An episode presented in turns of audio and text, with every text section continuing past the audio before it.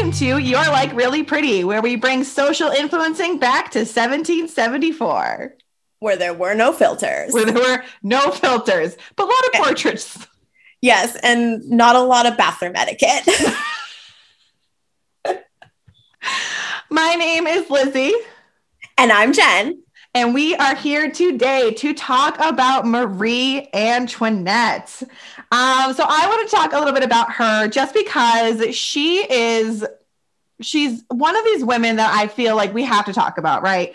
Um, when we talk about, you know, women judging other women and just how, you know, this has literally existed for like hundreds of years and how we can kind of learn from those mistakes even way back then and maybe translate it into what we're doing today. Um, so, and her story is pretty incredible. I learned a lot. I kind of feel like the uh, public education system of Chelmsford, Massachusetts did me a disservice because there is a lot that I did not know. Not just about Marie Antoinette, but about the French Revolution. There's this war called the Seven Years' War. Never heard of that. Um, so yeah, so we're gonna. It's a little bit of a history lesson as well as a lesson about just like being a better human. I love it. I love it. um, so, so Jenn, when you hear Marie Antoinette, like what are what do you know about her? Like what do you, what comes to your mind for front and foremost? Yeah, so I definitely think like those beautiful pastel colors, like that palette of just like soft pinks, because I'm definitely thinking of Kirsten Dunst. Uh, yeah, which I've never even seen that movie, but that's just what I think. You know it. I have. I didn't see it either. I thought maybe I would have gotten a chance to watch it, but I didn't. But I know the the movie title. Yeah. So I think when I think of Marie Antoinette, it's like I think of an aesthetic color palette. Mm. Uh, Mm-hmm. soft, satiny, silky, like textures. Uh, I do know that her story is a lot more dark than one would expect, but I don't know too much about the lead in in that. And so I'm really excited to get the full dish uh, beyond the let them eat cake story. oh, we're going to get into that too. Okay, so uh, yeah, and feel free to chime in because a lot of what I'm going to talk about is the story of a lot of women today, especially celebrities today, how we view them, how we treat them, how we talk about them. Um, before I started re- researching her, I literally knew the "Let them eat cake" quote. I didn't even know like what was behind it. I just knew it was something that she had said. That was it.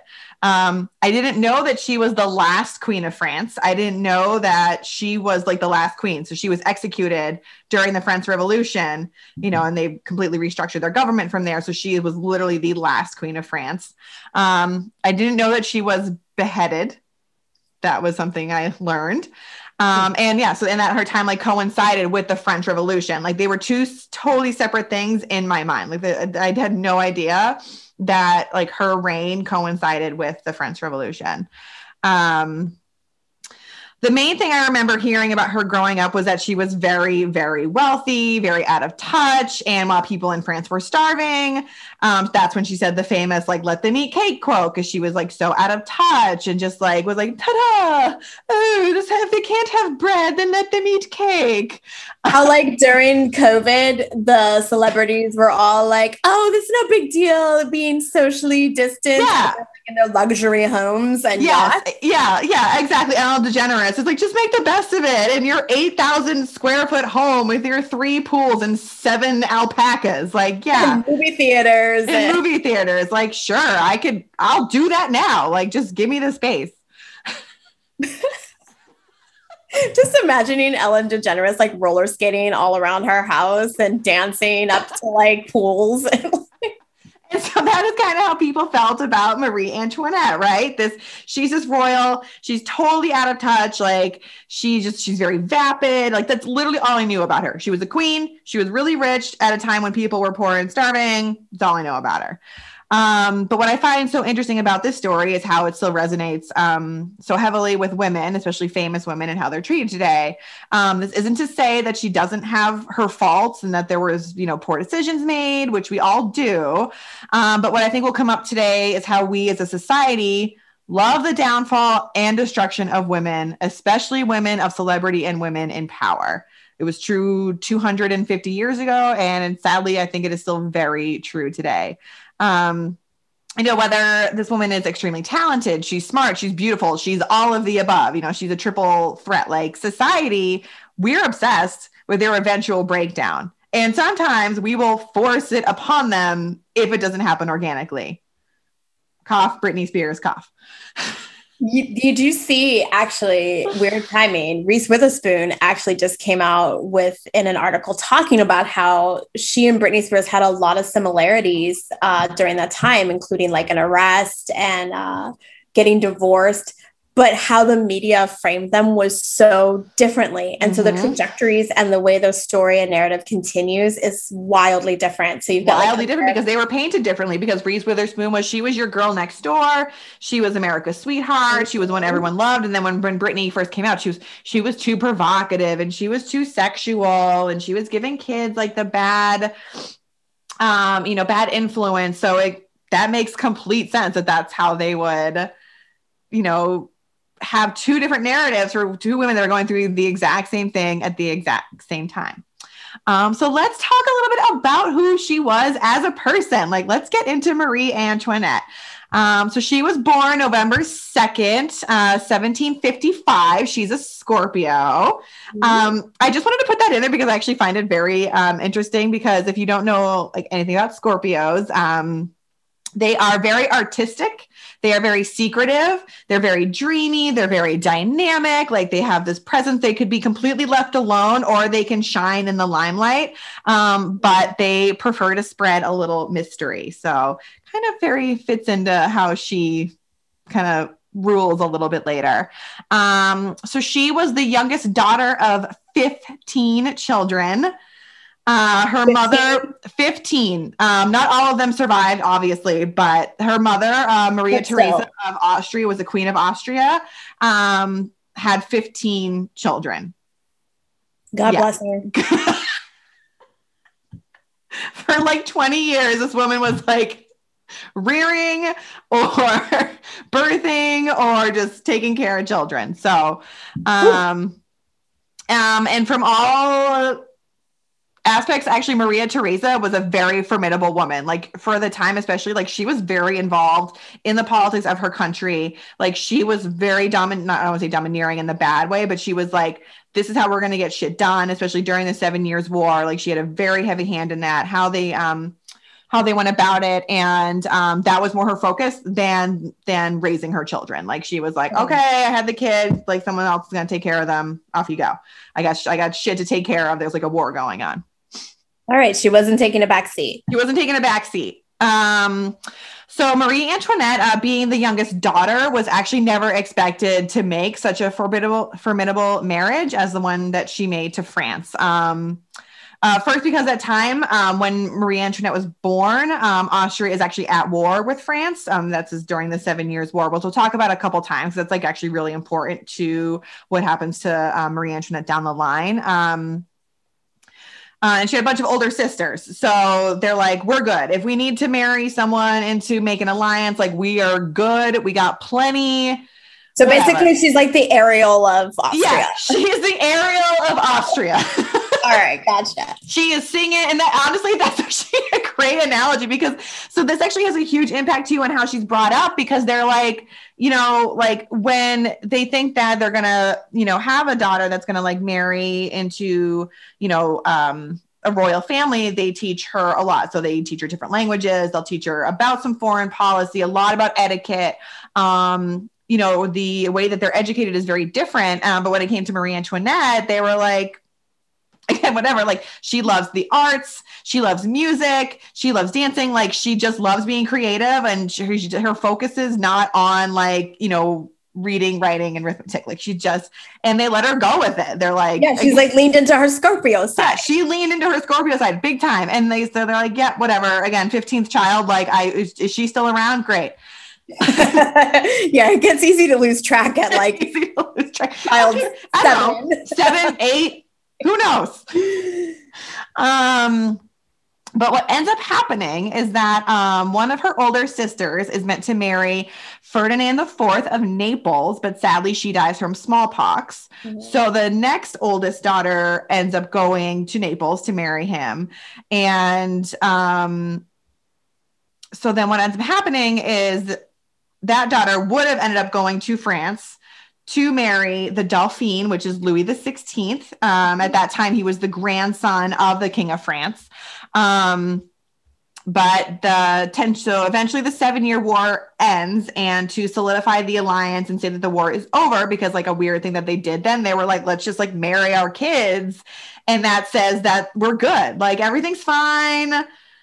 Wait, so pause the yes. war, the Seven Year War, yeah. So, the, Austria yeah. versus France. Yeah, Austria um, is versus France and Britain. Britain was like okay. a huge part of it. Um, okay.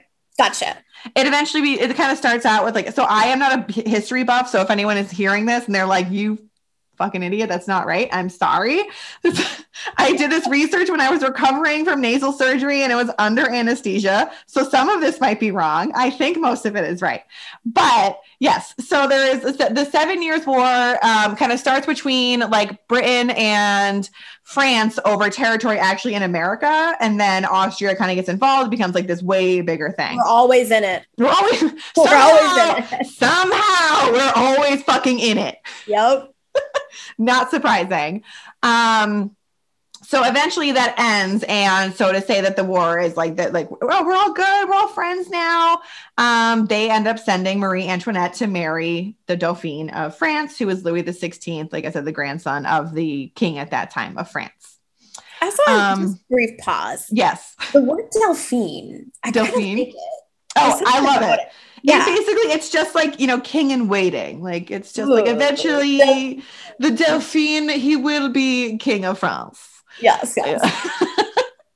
we must powder his little bum. That's what I- Oh, oh, I actually had a little note here. So, a little side note about the war too is that France is pretty much like devastated financially after it. They come out like real bad. They they lose hard. And um so their their country is essentially like in shambles. Like there's no there's no money left. They've lost a lot of the you know their citizens. They've lost a lot of just money. And instead of saying like okay let's put it like back into our economy and like kind of grow people up again they say well we lost the war to britain because we didn't have enough naval ships. So let's spend all of our money there instead. So yeah. Um, so by by all accounts, Louis the Sixteenth, who Marie Antoinette marries, his grandfather, who was the king at the time of the Seven Year War, he's not a good leader. He makes a lot of bad decisions. This is kind of like the big one, right? Like right. the country is really struggling, and he focuses on building warships as opposed to like rebuilding the when they're not even at up. war. When they're not even at war anymore. Like the war is over, but he's like, I'm still like he's pretty upset about it. Like he's having like a little hissy fit. So just a little side note that's that's going on in the background.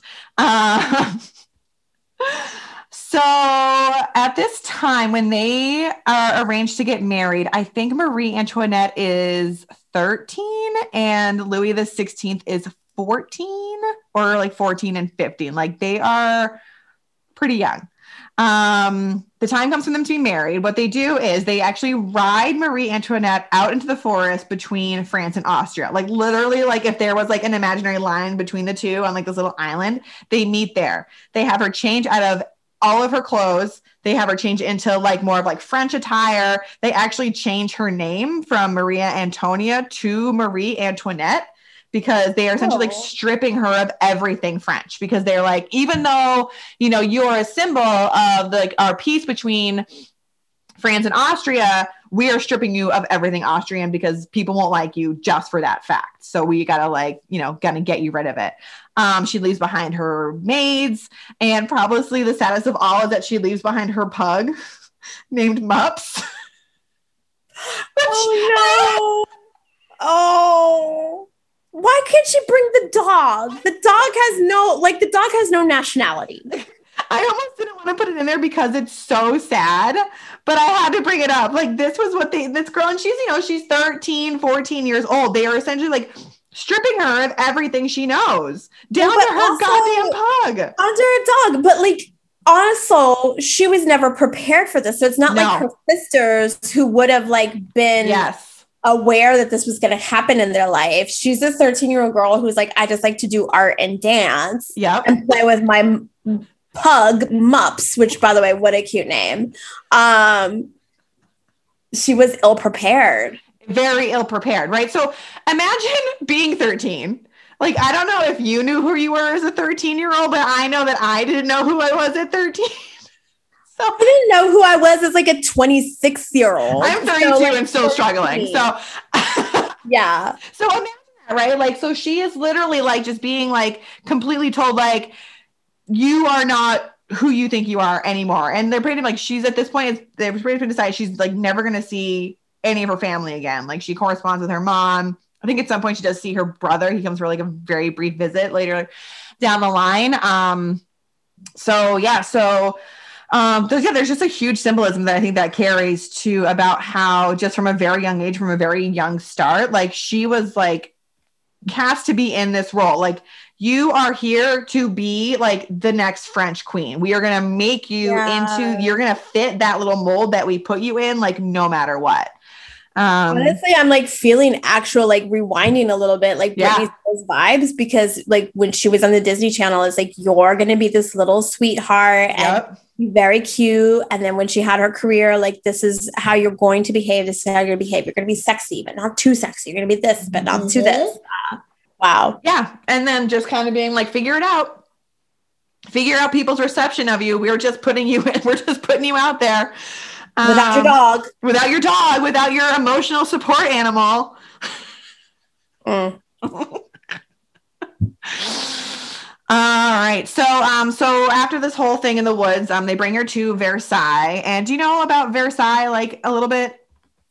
Isn't it like it's fashionable? Like that's what I think of like Versailles. So Versailles, um, um, I will talk a little bit about it because it actually also not only like there were so many things that led up to like what happened to her that were completely out of her control and were made based on the decisions of like the men around her. Um, imagine that. imagine that. this is not a man hating podcast, but we just point out when shit happens it's just the truth. it's just right. You know, it's, it's like just not, like the truth in the situation. Just the truth in the situation. Um, so Versailles was this like massive, opulent residence, um, not only for the royal family but uh, for like the royal court. Um, it was built by Louis the Fourteenth. Um, so Louis the Sixteenth's grandfather, and he basically Are they all just named Louis. They're all just named Louis. Yeah. Okay. They're all, yeah. Even all if they right. have so like no keeping track. there's no keeping track. There's so many of them. I had to like, and they're all like the fucking Roman numerals. So I'm Googling like, what does XIV mean in you, normal uh, numbers? So there's more of them than Marie Antoinette siblings, which is hard to believe. Right. um so it's probably it's a it's like it's a ways outside of paris like it's outside the city like it takes a while to get there. Um so it's not even so like the, the royal family isn't even living in the capital of france. Like they want to be very like disconnected from like the riffraff right? Um so basically it's this very like it's this huge place and it's basically built to house like all their royal the nobles and the ladies and everyone who works there. Um, so louis the 14th his feeling was that if everyone and everything that could possibly usurp him or his power was around him he'd know about it first. So basically like he wants to control the gossip and he wants to control the narrative. So he just moves everyone that he thinks is important to versailles but has no idea what is going on in Paris and like the rest of his country. Wow. Because he knows he fucked up. Like he knows he did a shitty job. Like they lost the war. Things are not going good. And he's like, well, the only people that could usurp me are the people with power. So I'm going to keep them close. Like I'm going to have everybody living here. Um, it's like so he's a control freak who loves boats who loves boats. It's like a it's like the original like real world road rules challenge where they just move everyone like into this oh house oh and then they're like, let's see what happens. No, no, don't you that you should never have brought that up because I totally have been on Paramount watching the challenge all stars. So like Mark in his like freaking 50s wearing a Godfather hat and like rewatching old challenges and just hating on Johnny Bananas. So that Oh my gosh. No, that that could be an episode too. Because let me tell you, race and gender on the challenge is very problematic. Yeah. Uh, But so it's like he just creates like this little bubble, this little like you know unrealistic world around him um, that he can kind of just control what he thinks is the narrative around him.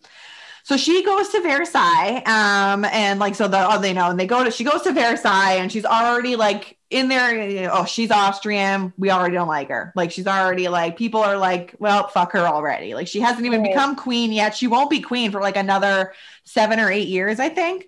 Um, so Marie Antoinette and Louis the Sixteenth are married. Okay, so she's fourteen and he's fifteen when they're married, um, which is gross. Yeah. Um, I mean, even when you account for like that things happen differently in Sure. time, and I, still, I get it, right? People didn't live as long and da da da da da, but still, it's, it's still, it's still, yeah. it's still a little gross. it doesn't feel Uh, and they have the whole bedding ceremony that they did back then with royal families um where because there's like all this pressure to like have sex the first night you get married because it's like okay make more babies make more heirs to the throne let's go 15 year olds um which Wait, wait, wait, wait, wait. So I remember watching this like CW show called like Reign. right yeah You know, whatever. It wasn't great. But basically they made them like copulate in front of people. Is that what we're saying? So it had changed. Yeah, that was the way it was for a very long time. At this time, they still just kind of do like the theatrics where they like dress them and they bring them to the room and then they draw the bed curtains, but then everybody leaves. But it's just like it's still like they have they still have this ceremony. And you know, I think people do still check like the bedding the day after to see It's still awkward. it's still gross. Yeah. It doesn't start off great for them because again, they are teenagers. Like they are married, they're teenagers. She's like in this whole new place. From all accounts, Louis is like a very sensitive boy. he's like Okay. very sweet. He's very he's not really interested in uh, like being king. He I guess he was really interested in like lock picking and lock making. Like he was very interested in like that was his hobby. Um, so they don't actually have kids for the first seven years of their marriage. And I'm going to give you a guess as to who you think that reflects poorly on. So I'm guessing Marie Antoinette is to blame. It's Marie Antoinette. It's her fault. Yes. Um, so, but from all accounts, like they just like they don't have sex in the beginning because they're kids. They don't know what they're doing. They don't want to. It's weird. They don't know each other. They're both like we like sensitive. And then um The old, you know, honestly, that's a good lock to pick. So, but whatever. that was a terrible. Oh yeah, so from the get-go, like she's already failing in the eyes of the royal court. Like they were like, okay, this is kind of like your chance to be like, it's okay, I'm Austrian. Like I'm gonna make a bunch of babies for you guys. Um, the, so they like um so yeah her so her one job is to be the alliance between austria and france and then to keep that alliance is to make babies. The citizens of france probably didn't care as much at that time that she wasn't getting pregnant because they were like already pretty tired of the monarchy in general.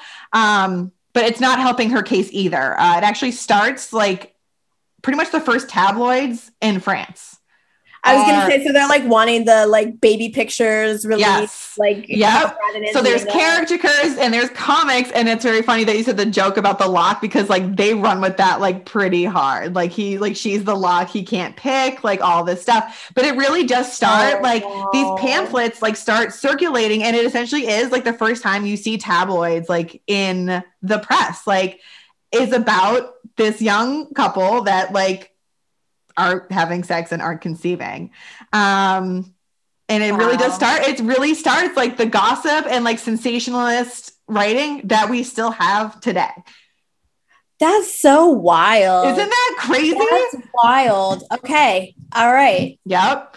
Um, so they go on that, like I said, they go on for about seven years. Um, but actually what what they think happened now too, it's not like concrete, but um what everyone is kind of in agreement is that Louis the 16th actually suffered from a medical condition. Oh. um, where his foreskin wouldn't retract completely. So it actually like physically hurt him to get aroused. So no wonder he didn't want to have sex. Right. So he's associating it with pain every time. And I'm sure he didn't feel like he Yeah. probably had anybody he could talk to about it. Um, but eventually he does have a procedure, which I'm guessing is like a circumcision. they start wow. having sex and they end up having four kids. That makes me think of um, Netflix has this show, I think it's called Bling Empire. and one of the the women, her husband's family, like just straight up hated her because she didn't have a baby for years. Mm-hmm. And she held the secret for years that it was not her. No. His fertility issues. Yep. Wow. But exactly it. I mean, he physically he has this physical condition. Like he physically like can't have sex because it hurts too much. But everyone's like, oh, it's her, oh, it's her fault. Like she's already screwing up. Like she's not gonna give us an error. Like this is sad for both of them because it's not right. like he can go to his grandpa like and talk to him about it. Right. And his grandpa's like, I'm busy building ships. Okay. Yeah. I don't want to hear about your penis. Right. Oh. Ugh. I feel for them both right now. I know. I really um so what I really liked reading about and researching is that from all accounts is that Marie Antoinette is actually a fantastic mother. She loves her children. Um mm-hmm and royals at that time were not expected to be very involved in their children's lives. Like usually like they have their they have them and then they're essentially taken care of by other people. Like they're her mom did. Exactly yep. So they're educated they're you know there's ladies in waiting or whatever and then they essentially take your kid. But she loved like having her um she loved having her kids around. She would actually go to this little like hamlet that she kind of so back when she was going through, I don't know if you've seen her shepherdess phase. No. Where she's wearing a lot of like white cotton and a lot of muslin. Like that's like essentially like she like goes to this little like hamlet that she has to be with her kids because she just wants to be them and like be with them in like this organic environment away oh. from like prying eyes. Yeah. Um if you look at some of the portraiture, it's gorgeous. Um, so she loved, yeah, and then um, she actually also starts involving her children in the port in her portraiture, which wasn't very common at the time either. Usually, like they were very it was very separate. Like usually, it was like you have your royals and then you have the kids. They weren't really ever together.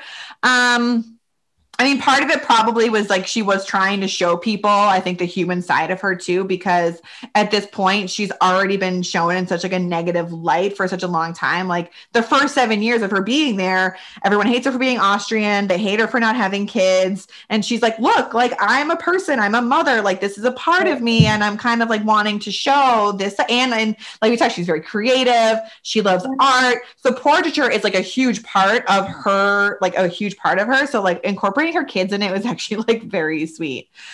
Um, it is. And it's just like she was branding too. Yes. Yes. Oh my God. So the first, like, you know, hashtag like mom squad or whatever. Like, yeah. Well, like, that makes me think. I mean, I know I keep saying like, because there are just so many modern day comparisons. Yes. You know, a few news cycles ago, Lea Michele was like going through it but she was pregnant. So she started like strategically posting all of these things with like her bump and like, yeah, this, you know, she went from like all of these like selfies, very like face centered to yeah. just really emphasizing that she was pregnant. And I think that that was partly to kind of like mitigate some of the hate. Some of the, yeah. Yeah. I'm yeah. sure I'm sure there is a PR side of it. I'm sure there's always that oh, aspect, yeah. You know, but um, she played it to her strengths because she actually really did love her kids. And she's like, if it's going to make people like stopping to dig to me all the time, like maybe this will help. But, and it's from all, um, from what I can tell, she really did just like children in general. Yeah. Um, she was really fond of them. There's a story that when one of her um, maids died, she adopted the woman's orphan daughter um, who she and then that daughter became a companion um, to Marie's own daughter. Um, similarly, when an usher and his wife suddenly died, Marie adopted their three children, paying for the two girls to enter a convent, while the third became a companion for her one of her sons. Wow. Yeah. So she was very like she was a very giving person, especially when it came to children. Um, um, so yes, yeah, so we talked about like along so she loved having her portrait done. Um, and we talked about how so you know how she was very young she loved music and dance um and basically as soon as she gets to versailles she's like this is your job as a queen is you are beautiful you go to engagements you are the hostess with the mostest like you are there to be rich and opulent. You are there for people to adore. So she's like okay i'm going to put my creative spin on things. And um she is so this is where she kind of becomes like the first like influencer. Like this is where she really like uses her powers to like uplift people she essentially creates the job of a personal stylist like, so she like leans in. She's she leans into, into it. She was like, okay, like if this is my job, I am gonna at least like do what I can to like enjoy it a little bit. Yeah. Um, like in some of her portraits, it's like she's very Carrie Bradshaw, where she has like a boat like in her hair. you know. Like she has all these crazy wigs and hairstyles and very like ornate dresses. Um, because again, it's like what she was told to do. Um, and yes, she was spending a lot of money on of these like stylists and fashions, but again, she is told that that's what she's supposed to be doing. Um, and then so she's creating like these, and so part of it because she is putting this is spin on it, I feel like it makes her very iconic, and that's why it mm-hmm. resonates so heavily even still today as being very out of touch and very wealthy because these were styles that no one had ever seen before and she's like saying like look at me and really when she's just being creative in the realm that she was told to be and like like yes she was spending a lot of money when like people were starving like yes that was happening i'm not saying that wasn't but i think that's a huge part of it and why people were like you are the problem like this right here is a problem is because it was so iconic like, well, I also am guessing so where her mom was really engaged in yes. running Austria and yep. had like a political sense. Marie Antoinette was not trained with any sorts of political yes. savvy. Nope. And she's coming there really young and being told that this is your job. So, mm-hmm. like, I, mm-hmm. I don't think like she was experienced in any way to kind of be tuned in to anything else. No, no. Yes. Again, like they stripped her of like anything she maybe would have been otherwise at a very very young age so she's right. trying to roll with it and also like to the side too of like she would um drive consume she actually was trying to do her part. She would drive consumers to these businesses and try to like elevate their standing in society. But nobody talks about nobody talks about it right? So like she would be like so this guy over here gave me the um, linens to make this dress and this lady styled my hair and this is the apothecary where i got my perfumes. Like so she was like hashtagging people. she was hashtagging like hashtag ad hashtag sponsored like and it did help these businesses wow. like in the royal court. Like she elevated a lot of people. Um you know, she was trying.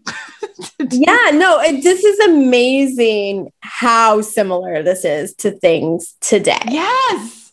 It's kind of wild. It's kind it's, of wild because essentially what she was doing was hashtagging people. She was hashtagging so hard, but it's being wow. like hated on for it. Where now it's like Kim Kardashian tells you to buy the skinny tea, you shit your pants for a week and you're like, it's so great though, because she told me to buy it. I'm so skinny. I'm so skinny. I can't stop shitting. and she's also like, so here's some diapers, like fashion diapers. There's some synergy, there's some cross promotion right there. Exactly. So she is like Marie Antoinette is like trying. She's like, uh, you know, like she even like she and she's not unaware of what's going on around her. Like she gave liberally to charity. Um, she established a home for unwed mothers. She patronized a society for aged, widowed, and blind. Um, she made frequent visits to poor families. Um, she, during the famine of 1787, she was actually, like under the radar, sold the royal flatware to provide grain to struggling families. Um, which again, like she didn't, she shouldn't have had to have done that. It should have been the people in charge being like, let's figure out how to feed these people. And she's like, well, what if we sold some of our fucking silverware? I've never ever heard anything like that yeah. about her. Nope. So she was included probably to like the political nature of um her husband and his family's role in this, yeah. but she was clued in that these things were happening. She was very clued into these things happening, but at the same time, she's kind of telling Louis the Sixteenth, like, "Are you taking care of this?" Because it seems like there's a lot of like shit going on. And he's like, yeah, yeah, like I got it. Like I got it. And like, unfortunately, that was kind of the capacity of her role. Like she's doing what she can, she's donating what she can, but right. she does to a certain extent, like feel very limited and is like being told by her husband, the king, that he's taking care of this stuff. Yeah. Um, she's not in on the meetings, you know. Yeah, she's she's not included in the meeting, but it kind of also does establish what I would didn't think of before is how like that role is almost is still very prevalent today, like in our political structure. I mean, it's like every I mean every first lady that we've had has essentially been the charity worker, you know, giving back to the like like they essentially like she had that going from the start. Right. And not, and it sucks because obviously like we are more than that. Like that's not that shouldn't be the only role we play, but you can still very like you can still see it very much in today's political society. Like that yeah. that is the role women play. And it's not a bad thing. Like at least someone's doing it. At least someone's like trying to help people because all of these guys can't stop like circle jerking about like who's gonna get a bigger tax break. Who's gonna be best. who's going to be best? Like, at least, like, they're like, what if we help, like, you know, people who need help? I don't know. Call me crazy. Wild. Wild.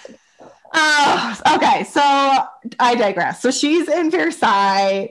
365 24 7 um like i said it's this gossip mecca the, these pamphlets start circulating like there's this very like lady Whistledown esque vibe going on like that, that shit like existed. Like these gossip, it was there. Well, they um, had nothing else to do. Nothing else to do. In the same way that when you were like sick on the couch and you watched nothing but like Real Housewives of Beverly Hills, they had nothing to do. So they just were like, what's going on with Marie Antoinette? Like, what is she getting up to today? Today. Today. Um so there's and there's like i mean there were crazy stories about her. Um she was a lesbian. She was a sexual deviant. Um the only time that one of her family members comes to visit her is a brother of hers. Um and it is just assumed that oh well he visited so she's an austrian spy. Like he didn't visit because he like missed her loved her. loved her hadn't seen her in you know 10 15 years. They were like nope austrian spy espionage. Espionage. Oh my god. So they like they just have that. They say whatever the fuck they want about her. And they can because you can't because like there's something she can't refute it. Like she can't, she's supposed to again just be this like very like stoic. Well, she can't go and do an interview with Oprah. She can't and- go and do an interview with Oprah and have everyone be like, what the fuck? Right. oh my uh, god. So so this brings me to the most fascinating story I think I've ever heard. I double checked to make sure it wasn't made up because it seems so crazy. Um, but so just all of that is kind of like a precursor, right? So no one has ever particularly warmed to her, even though she's just doing her job. She's just trying to like be queen of France, do what they tell her to do, but still be somewhat philanthropic, like be a good mother. It doesn't matter. She'll always be an outsider. They will always find a reason to not like whatever it is that she's doing. Um, and like things in France like are not going great throughout like her tenure right. as queen. Um, you know, she so there's still poverty, things. Yeah, it never gets better. After the Seven Years' War, they never recover.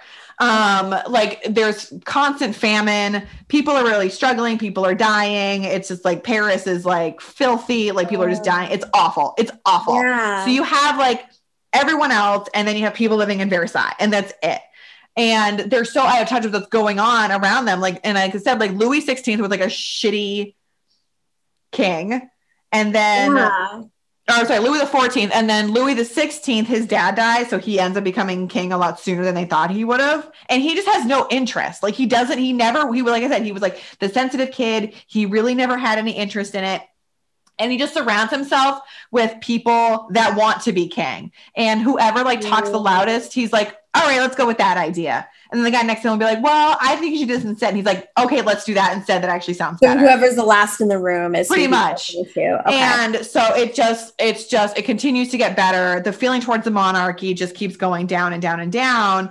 But Louis is never in these pamphlets. He's never in these salacious papers. It's only Marie Antoinette. She So is the, she's becoming the face of the monarchy. she is the face of the monarchy. Even she is the she has no control. it doesn't matter that things have been shitty for tw- hundreds of years. I mean, Jesus, the French monarchy, fuck, like there's so many shitty things that happened that were even before she was queen. But like I said, she's just this iconic figure. She's just this person that's like, she's just a figurehead. Yeah. Um, so all of this kind of comes to a head um, when we talk about The diamond necklace. the diamond necklace, the affair of the diamond necklace. Yes.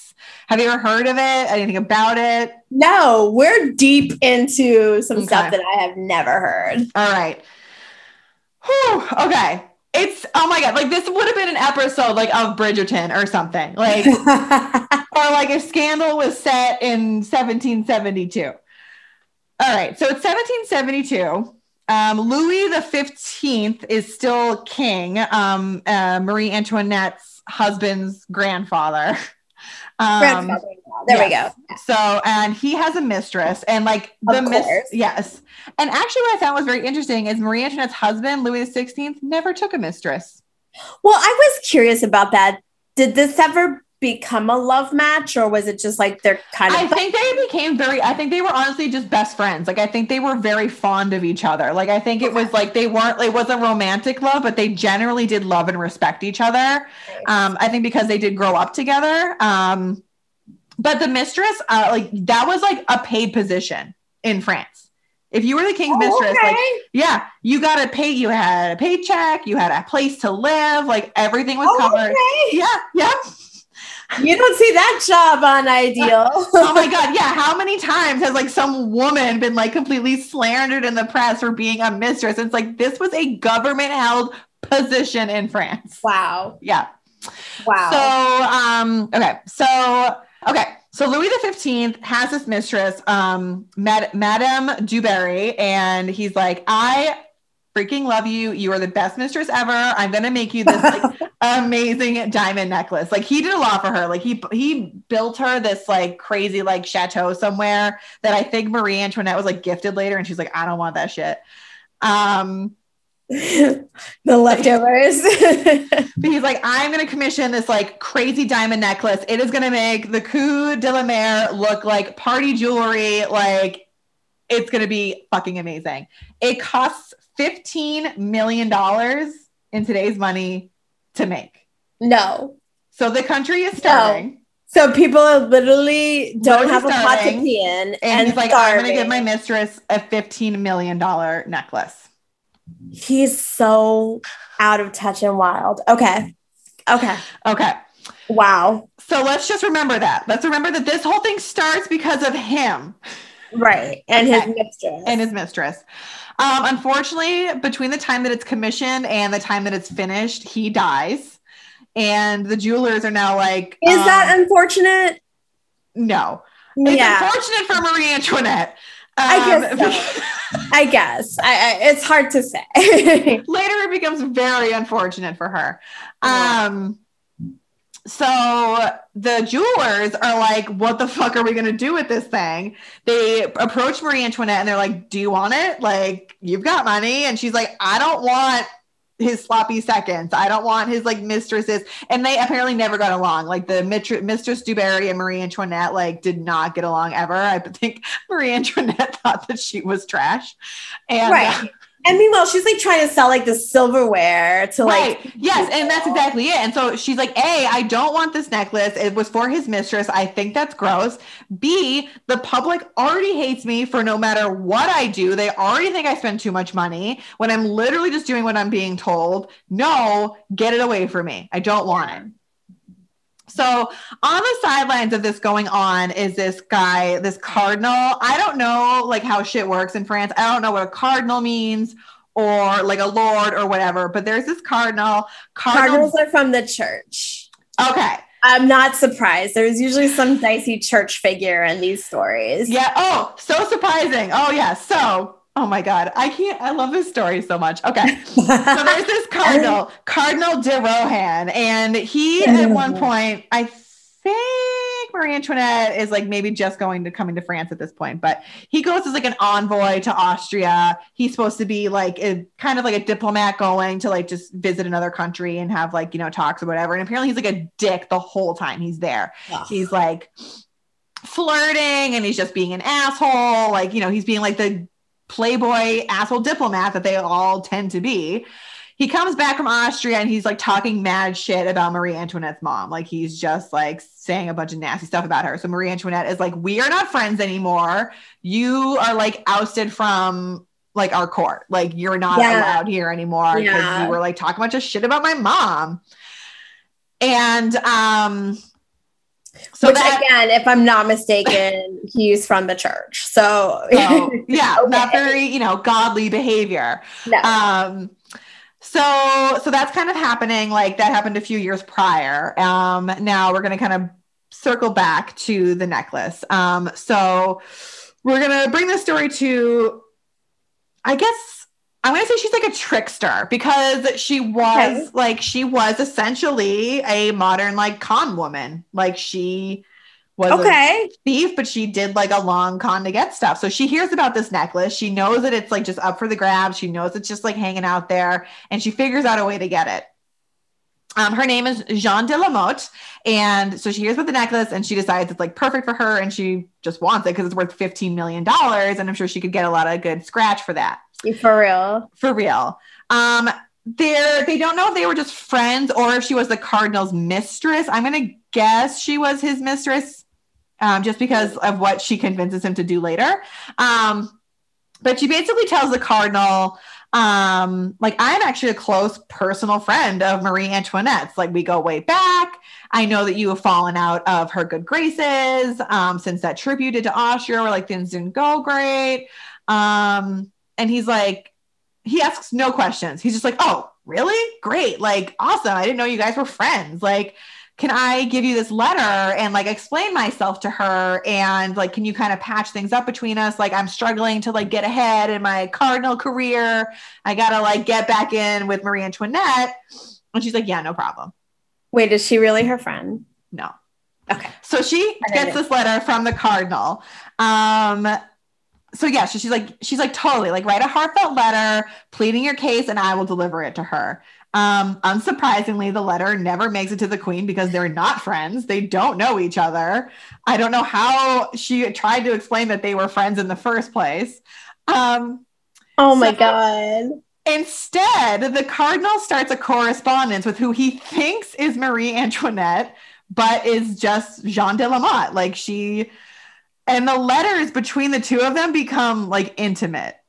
Oh no. So the cardinal thinks he is having a romantic letter exchanging affair with the Queen of France. No. Like she like she catfished him like pretty hard. No, oh my god, this is like all the reality shows blended into one. This guy, this cardinal of France thinks he is having a romantic relationship with the Queen of France. Oh my God. And I understand wanting to repair your relationship yes. after having a disastrous yes. trip, but like going from your banned and kicked out of right. our inner circle to let me have like an intimate affair with you. Okay. Yep. So she, so the, so this Jeanne de Lamotte is like writing all these letters to him and he's like, I, I need to meet you in person. We have to be together. Like this romance is too strong. Oh my God. This is all true. This is a true story. I just want to keep reiterating that. Oh my God. Okay. This is so salacious. All right, let's go. um, so Jeanne de la Motte um, hires a prostitute who was famous at the time for resembling Marie Antoinette. And like at this time, no. like you don't really know what people look like, right? Like it's just right. like, portraits and things in like the paper and these pamphlets, but no one really, unless you're in the royal court, you don't really know what Marie Antoinette looks like. So they hire this prostitute and okay. the prostitute and the cardinal, like they meet at dusk like they have this romantic rendezvous at like or maybe with maybe like midnight or whatever and the gun oh wait didn't he know marie antoinette because he was a part of their circle or like he no because i don't think he ever made it like into her court because she okay. had found out beforehand that he was a dick gotcha. about it gotcha because i was like wait yes Um, and also like they do it, it's very smart. They do it at midnight. You can't really see what's going on. If there's no lighting, you know, in the gardens of Versailles. Um, so they like meet briefly, and then Jeanne de la from the wings is like, oh no, someone is coming, leave now, or you'll be discovered. Because you know, you always gotta leave them wanting, you gotta leave them wanting more, Jenn.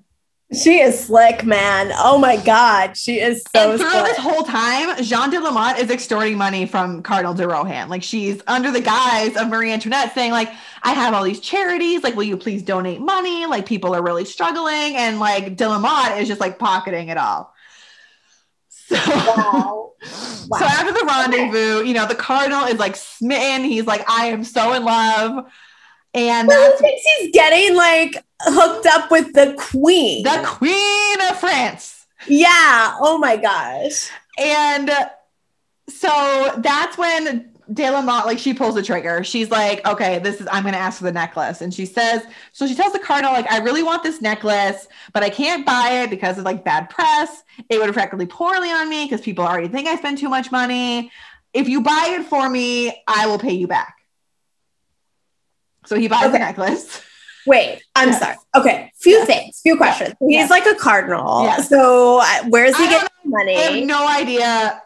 Yeah. But he figures it out and he buys it for her. and but also like do be crazy because like she's like please donate to my charity i need you to give money Right. to this i'm so concerned about the Mhm. struggles of the people of france but i want this necklace. Yes. it's pretty money please like Money, please. no. come on He does be it. Dude is blinded by the vagine. wow He buys the necklace, wow delivers the necklace to a guy in Versailles who he assumes is like the queen's servant, but it's actually De La Motte's boyfriend. and they bounce. De La Motte and her boyfriend are fucking out of there. They're like, peace, we got the necklace, we're gone. So, and he's like, this is weird. Like Marie Antoinette, like she's not paying me back. She's not responding to any of my letters. And he's like freaking out because he's out $15 million. So he goes to court and he approaches her and he's like, um, I know we said we wouldn't talk in public because like our love is so private and I don't want you to get in trouble, but like you need to start paying me back. And she's like, What the fuck are you talking about? oh my god Like, I think you're disgusting. I would never have had an affair with you. Um, also, you thought the prostitute a prostitute was the queen. Like, people need to know about this shit. Like, this is fucked up. And so, and she also, she's actually, it, so this sucks. This sucks so much because she is what I think like she was trying to do was trying to be smart and get ahead of it. And like, you know, when like people even like now it's like you try to get ahead of a story, right? So they like leak stories and stuff like right. that So she's like, yeah. I'm going to put it out there first. I'm going to say that this happened. I had no part of it. I didn't want this freaking necklace. This guy is an idiot who got catfished. I wanted no part of it. The press takes the story, they spin it on their head, and somehow twist it into the story about how it was a huge ploy that was curated by Marie Antoinette to get the necklace. Somehow she had a hand in this entire thing, and that she had hired Jeanne de Lamotte to frame the cardinal because of her shitty past with him. Um, and she just wanted the necklace screwed. all along. Because because the original story wasn't good enough. Like in the original story, people would feel bad for her because Right. like she's being But used. also, too, it makes this cardinal look like a fucking idiot because he's a fucking idiot. he is though for many reasons. But you can't have reasons. that. Can't have that. Yeah. Oh my god. Oh god. And so this is essentially this is the nail in Marie Antoinette's like PR coffin. Like after that, people are done. This is about four years before her execution. Like it never repairs after that. It never, it never, people just that's it. From then on, like if people were even like lukewarm towards her, they didn't know how they felt. Like after this, they were like, Well, how do you come back from? You guys are starving. Yep. You guys have nothing, Mhm. and I need a pretty necklace. Right. And there's no outlet for her. Like you were saying, she didn't have an Oprah. She didn't have someone to say, like, no, guys, like even when she did, there's all of this press and there's all of these pamphlets just going around saying She didn't even have a want. Gail King. No. She had nothing. She had nothing. Nothing. She there was Wow. no way of her to defend herself. Wow. Um uh so that whole story just I couldn't I couldn't believe it when I heard it and how somehow this all like comes back and is somehow her fault.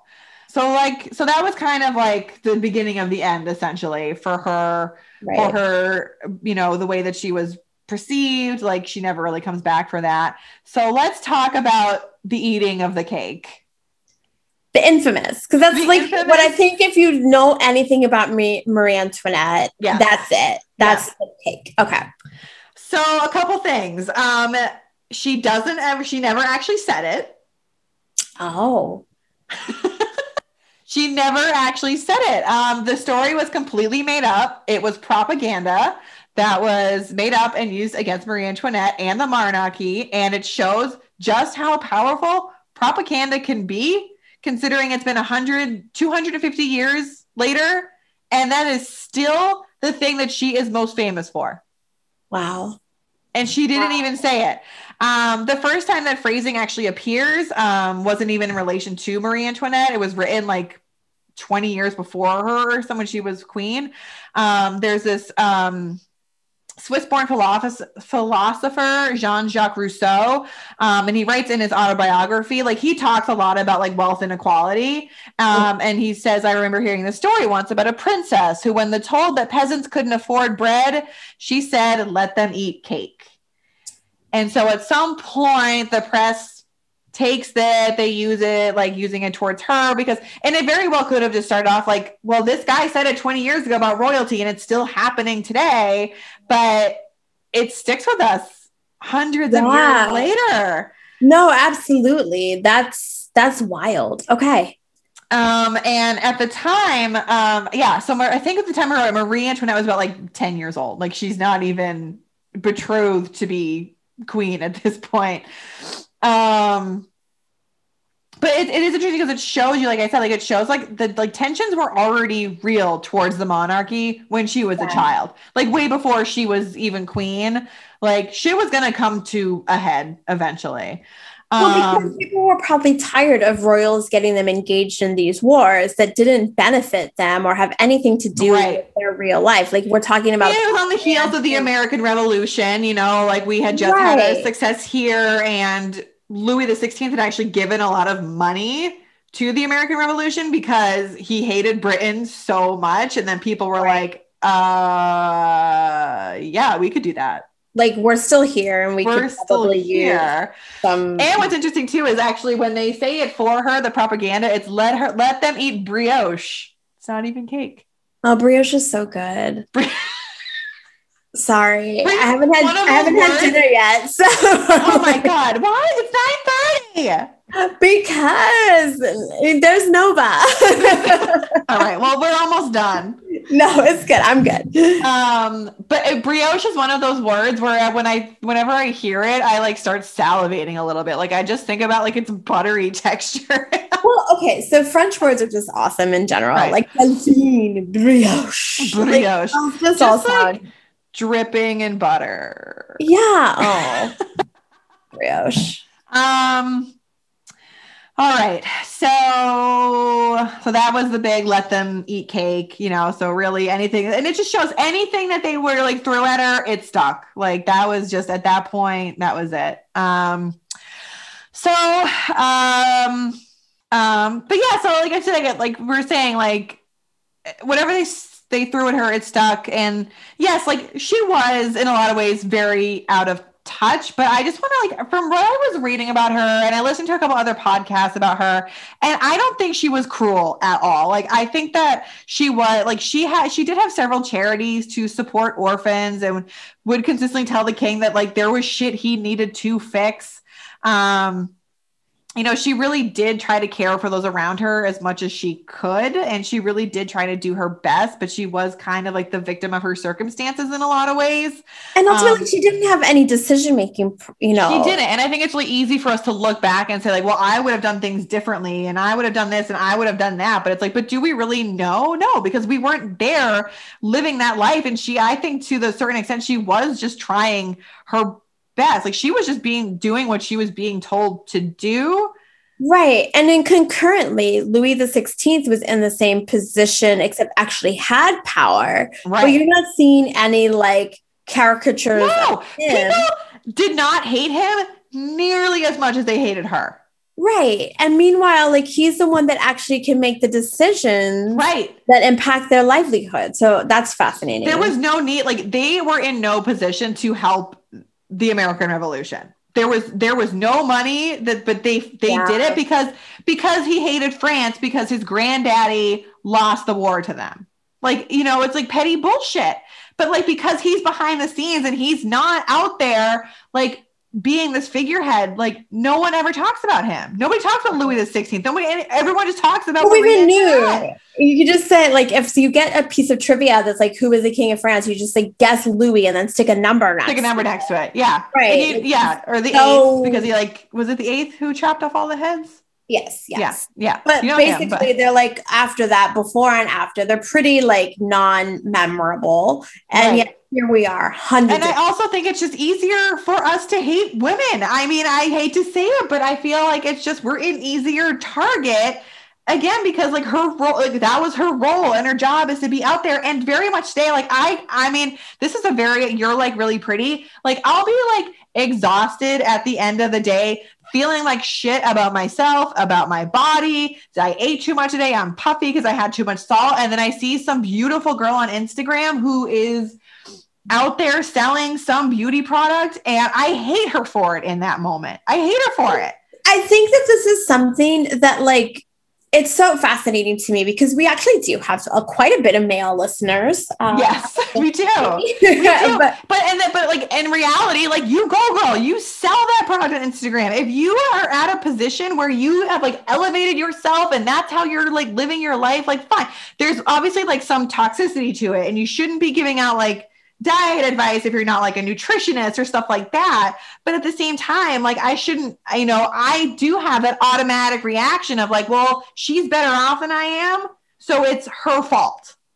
Right. And we have some personality, uh, personal responsibility and reflecting yes. on, right? But that does take time and that yeah. takes time to like self actualize and, and, and build that empathy. I think, like we are saying, we do have a lot of male listeners. And the common thing that comes back to me is like, what's so hard about that question or that statement you're like so you're like really pretty like why is that so loaded it just baffles them and yet for every like woman i speak to no matter like race age like position they get that like, they, they, get, get it. it. They, they get, get it. it because it can be so fast like it, it can be so quick in our heads to automatically think that it's their fault that I'm tired and I'm not making as much money or whatever, you know? And it's like, and I think that that was the problem with Marie Antoinette. Like people were starving and they were hungry and they were poor.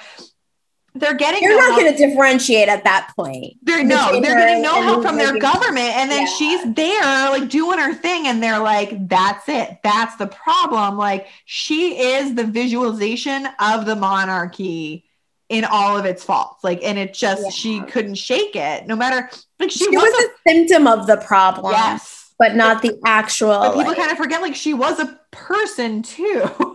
that's yeah. like what, and I think that that's something that we try to talk about and investigate more in this show is there is a person behind our assumptions about them. Absolutely. Absolutely. Um, wow. so anyways, I wow. digress. The French Revolution comes to an end. Um, Louis is executed by the guillotine. Um, after Louis's execution, oh, I don't even want to talk about this. This is so sad. Marie Antoinette is moved to this French prison, and I think she lives there for a few months, like six to nine months, maybe, while her trial is happening. Um, and they essentially like torture her with her children. Like she's made to listen to them being like hurt and they just like break her down mentally. Like it's it's pretty terrible what they do to her. Um, but eventually on October 17th, 1793, Marie Antoinette is brought to the guillotine um, in the center of France. Um, she's executed for treason, and her last words uh, she accidentally steps on the executioner's shoes and she says, I'm sorry, sir. I didn't mean to do it. And you know what that makes me think of is the I'm sorry. I'm sorry. I'm sorry. Can I I'm order sorry. this? I'm sorry. I'm sorry. Like I'm sorry for existing. I'm sorry. I mean, you say obviously this is a bigger thing, eh, Right. but wow. Yep. So that is unfortunately the sad ending to Marie Antoinette, who was the last queen of France and who I think we can learn a lot from and maybe stop living so much in the destruction of celebrities. Yeah, I mean, well, going back to the Reese Witherspoon's, you know, story, I think that it is really interesting who we decide to build up and who we decide to tear down. yes. And it's like, how do you make that distinction Sure. between who, deter- you know, deserves to Yeah. be called America's sweetheart and who doesn't? Right. Uh, And I think that I mean what I'm trying to do a lot lately more lately is like I think that if they're not hurting if they're not hurting anyone then like I just kind of feel like then let them do their thing. Like like I said like there's a lot of issues with people promoting those diet teas because they're just trying to like sell you this product that is probably really bad for you. It's going to give you like some body complex like that kind of stuff or like anything that's harmful that you're putting out there i think is like someone that you can say like you know what i don't want anything to do with them yeah. but if it's also out there someone out there just trying to like do their thing you know but they're not hurting anyone like maybe we can just let them be a little bit Yeah, and I mean that's it's just it's so confusing because I know that like there definitely are a lot of influencers out there who seem to be not causing harm and yet they are. If that True. makes sense. They're not true diet teas, but maybe they're promoting other things or yeah and then maybe on deeper reflection, like the fact that we're all all all like promoting the best sides of ourselves. 100% yeah like I, so there's so many layers to There's it so many layers to So it because I'm sure Marie. Antoinette was never allowed to show the true side of herself and maybe who she wanted to to be. No she wasn't really allowed to she was you so know that's why I do I do really love her for showing her creative side in her portraits and she had like her different phases and you know periods of you know different fashion and styles and like I I do love and appreciate her for that that she was like I'm going to try and make this my own as much as I can. Yeah absolutely and no matter like how you break it down whether you think that she was super to mm-hmm. blame or just kind of to blame on the Yeah. whatever the breakdown though is that she became the face of this entire entity that was causing poverty for other people Right, right. And Yeah. is that wholly fair no matter how you feel about her? No. No. And how often is that what happens is that like as women we become the face of things that that people don't like. Yes. Yes. Oh God. Yes. Yeah. I feel like this is such a different, you know, there has it's like been you know like i don't know like the whole like Marjorie Taylor Greene thing right like i mean this is gonna this probably isn't very much on her brand but i think she sucks like i think she sucks in a lot of way but i think that she is talked about more than the men that are in her same position saying the same thing she's become the face of it. And then also there's a lot of people doing more undercover, deeply distressing work, yes but she's the face of it. yes So no, no way are we giving her a pass. Like no just, no like, no no clear.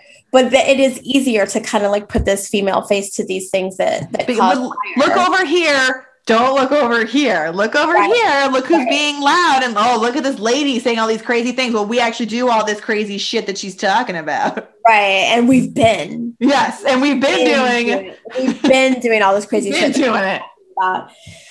oh Yeah, I mean, like this is.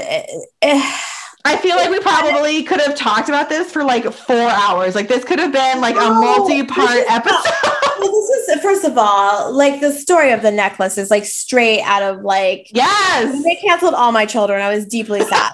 and, and this like basically could have been all my children. Yes. Great. Um I I just I think it's it's it's a wild story for sure. It's Yes. super super interesting and yet it's so reflective of so much of what's going on 250 years later. yeah, like so reflective of what continues to go Yeah. on. Yeah. And I, Demonstrates I just think that in general, like we need to stop like fantasizing and glamorizing like the destruction of a woman. Like we need to like let people heal and if they like if you have a breakdown, have that like let them have that breakdown in private. Yeah, and I think Yeah. like there, I will say I see some movement because I do see feel like some. I've seen like some reflection on how we Yeah. see. We talked about this in the first episode, actually, like Monica Lewinsky. Yes. There really has been a reframing on how we have seen her Yep. through that story. Uh, even um, Paris Hilton, there's been some reflection on Yeah. And like some of the actual trauma that she experienced and influenced how she Yeah. um, developed as a reality TV star. Uh, so I do see some improvement, yeah. but it's like, wow, we could have basically like this could we could have switched some names out, and this wouldn't be too dissimilar to stories. yes. 100%. 100%. Wild. And I- Wild. It's wild. And you know what? On a less celebrity driven like path, yeah. I do think we do this to other people too. Yep. Right. So I oh, think I was like- actually so I was actually thinking about that the other day, and I, and even how I, even just like even just this past year and doing this podcast with you, like I feel like it's changed my perspective in a lot of ways. Like, so I, I got beat up pretty bad in the ninth grade by this girl. Like it was a, it was bad. I got my ass whooped because because some I don't know. So I think someone said I called her a slut and I didn't, but they were just like, let me cause some shit. Yeah, I know that's a whole nother story. But I rem- for years after that, I wished her nothing but the worst. And I saw that she was like, I think maybe like a single mother later. And and and I said some pretty bad. Oh, well, that's what you get for being such a bitch in high school. And it's like oh. that's a terrible thing to say and think about someone. But I was so hurt about what had happened to me. God Yeah. knows what she was going through when we were that age. Being a single mother is, I can't even imagine how hard that is. And e- e- everyone's journey in life, whether you're a single parent, whatever, you're a two parent home, you're a five parent, whatever, like, I just, and thinking about it now, I'm like, oh my God, I, I almost hate to even admit it, but I am at least like not, I don't want to say happy, but I'm glad that I can look at it now and say that was not the right mentality to have. Everyone in that situation was hurting. And I can't try to make myself feel better if like she wasn't doing good in her own life. Lizzie, but that's so real. I think that's so real. And I do think that's what comes with age, ideally, Mhm. right? Yeah. With age, Yeah. when we're maturing and we're thinking more differently um, than we did in the past. Yeah. I, I know there was this girl that was really mean to me in like seventh and eighth grade, and I held such anger towards her. So that when she friended me on Facebook, I- was insulted that she would even request me. And Right. come on, and she's got like a beautiful family, and I'm like, oh, And that's the other What- side of it too, right? You're like, how dare she have a beautiful how family? dare she have a beautiful family? She's a good person Right. because just the same as I changed from seventh and eighth grade, Yes. just the same as I changed from like being 26 to where I am now, Yep. where I'm changed even from a year ago. We're all ideally growing and getting better as human beings. And if we keep like getting stuck in how we see somebody, Yep. then we're not just pigeonholing them, we're pigeonholing ourselves. Yeah. Yeah. So this this is a great story, Liz. I'm so glad like you did. Thank you for your deep dive into history for this. Super deep dive. Like I did take a pause halfway through because I was like, this was literally like the day after I had had my surgery and I was the anesthesia was like still in my system. I literally like passed out with my laptop like in my hand, like on the couch, just like, like so people listening, we really love our podcast and we do the work. we do the work. We really do. Coming back from surgery, I was like, I can do this. And you did. And I did. Thank you. That's awesome. And that's the thing. A lot of times people don't see the work. So that's the thing. A lot of times we don't see the work. We can think that someone just took this beautiful picture on Instagram and there happened and their life is just beautiful and organic. And there was probably a lot of work that went behind that photo. So absolutely with anything. I think about it sometimes. Some of my favorite pictures of my son, like less than 10 minutes before, he was wiling out. Right. So right. I've captured like totally wiling out, like totally like just like having a wild rumpus. And then oh. he settles down and you get this like very sweet moment and this very sweet picture. Right. But all that other stuff still exists. Yeah. But so maybe no we should kind of start putting out a little more of the like not so pretty stuff. Yeah. Yeah. Because everything's not so pretty all the time. Yeah. I like posted is- like that. I posted like a yoga video the other day and I was like, of me falling out of a yoga pose because I just thought it was so funny. I was like, this is what people need to see. Like, it's not like I know how to do this stuff like all the time. Well, the the video that you posted with Fluff, like interrupting your yoga, was literally one of the favorite things I saw that entire week. entire week. She was not having it. She doesn't. She's like, Mom, she does not feel like she's got a strong feeling about influencers, so we can't have her on the podcast.